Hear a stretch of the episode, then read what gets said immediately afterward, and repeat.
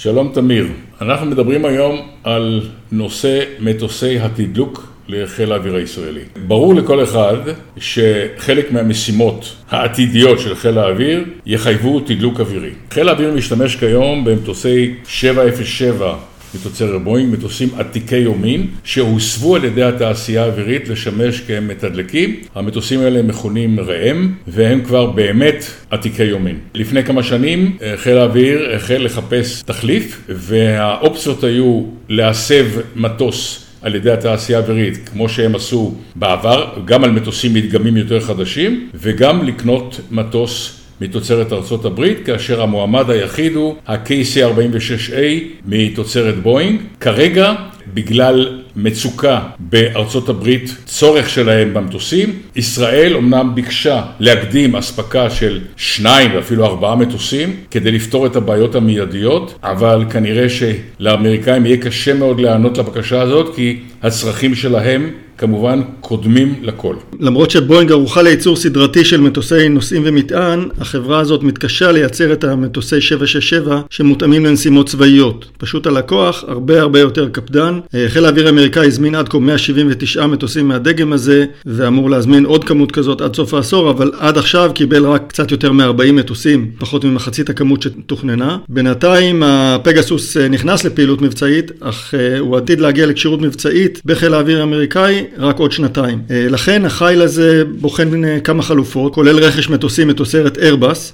שנכנסה לשיתוף פעולה עם לוקיד מרטין בנושא, ונבחנת גם אפשרות להסבת מטוסים אזרחיים למתדלקים לחיל האוויר האמריקאי. מצוקת התדלוק שם תחייב ככל הנראה רכישת עשרות מתדלקים מכל הסוגים, כנראה מכל מי שיכול לייצר או להסב מטוסים כאלה. אגב, גם הצי האמריקאי חווה מצוקת תדלוק, ושם בחרו להשתמש במתדלק בלתי מאויש, שיוכל לשחרר את מטוסי ה-F-18 אה, למשימות תקיפה והגנת כוחות. הנושא הזה הוא בעדיפות אה, גבוהה של חיל האוויר ומערכת הביטחון, אבל uh, אני חייב להגיד שהייתה פה התנהלות uh, איטית של מערכת הביטחון בניירת. אני לא רואה, לא רואה שום סיבה להתנהלות כזאת, שכן המועמד היחידי כרגע הוא המטוס מתוצרת בואינג. בשבועות האחרונים הייתה התקדמות קלה, אבל כמובן שצריך להזכיר תמיד שהאמריקאים קודם כל דואגים לעצמם, ואני לא רואה שהם הולכים לוותר על עמדות בפס הייצור עבור ישראל. בטח לא כשהם מבוקשים שניים או אפילו ארבעה מטוסים, ו...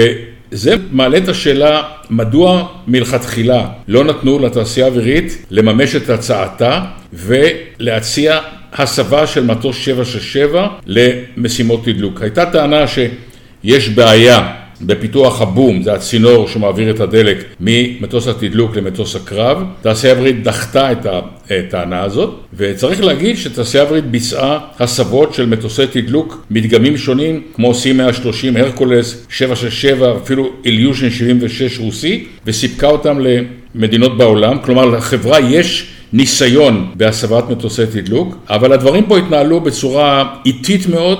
וחיל האוויר נקלע כרגע למצוקה אמיתית. אה, כן, אה, התעשייה האווירית הציעה את הזרוע הזאת, את זרוע התדלוק לחיל האוויר, ובחיל האוויר טענו שהזרוע לא בשלה, אה, לא הוכחה מבצעית כמו הזרועות, זרועות התדלוק של בואינג ואיירבאס. הזרוע הזאת אגב טסה כבר על 767, כבר בשנת 2014 אם אני לא טועה. אני מניח שמאז היא עברה עוד התקדמות. אני חושב שהצורך הישראלי והמצוקה האמריקאית פותחים לתעשייה האווירית הזדמנות נדירה להוכחת היכולת הזאת. יש לה את הטכנולוגיה, יש לה את האנשים שיודעים לפתח את הדברים ויודעים לבנות אותם, נדרש להם מטוס להוכחת היכולת. מטוס כזה חונה ממש כאן בנתב"ג, סמוך לתעשייה האווירית, אנחנו מכירים את המטוס הזה, הוא נקרא כנף ציון, מטוס ראש הממשלה. המטוס הזה לא טס, הוא טס רק טיסות כשירות, ומן הראוי שנממש את ההשקעה הגדולה שמשלם המיסים הישראלי שם עליו, ונבנה ממנו את המתדלק הראשון לחיל האוויר.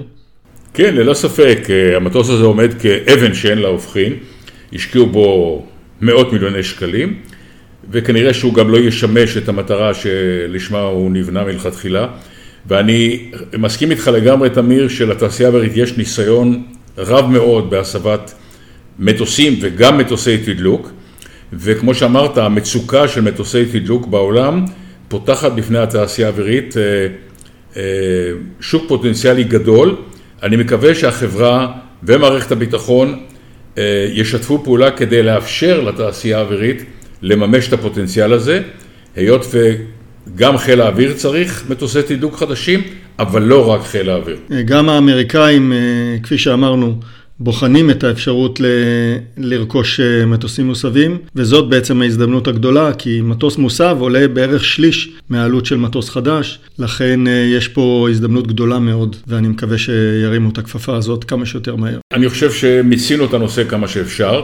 אני מקווה שההחלטות תתקבלנה מהר, כי הצורך, אני כרגע מדבר על הצורך של חיל האוויר הישראלי, הוא צורך מיידי, וזה ב understatement. אני מקווה שהנושא הזה ייפתר בקרוב.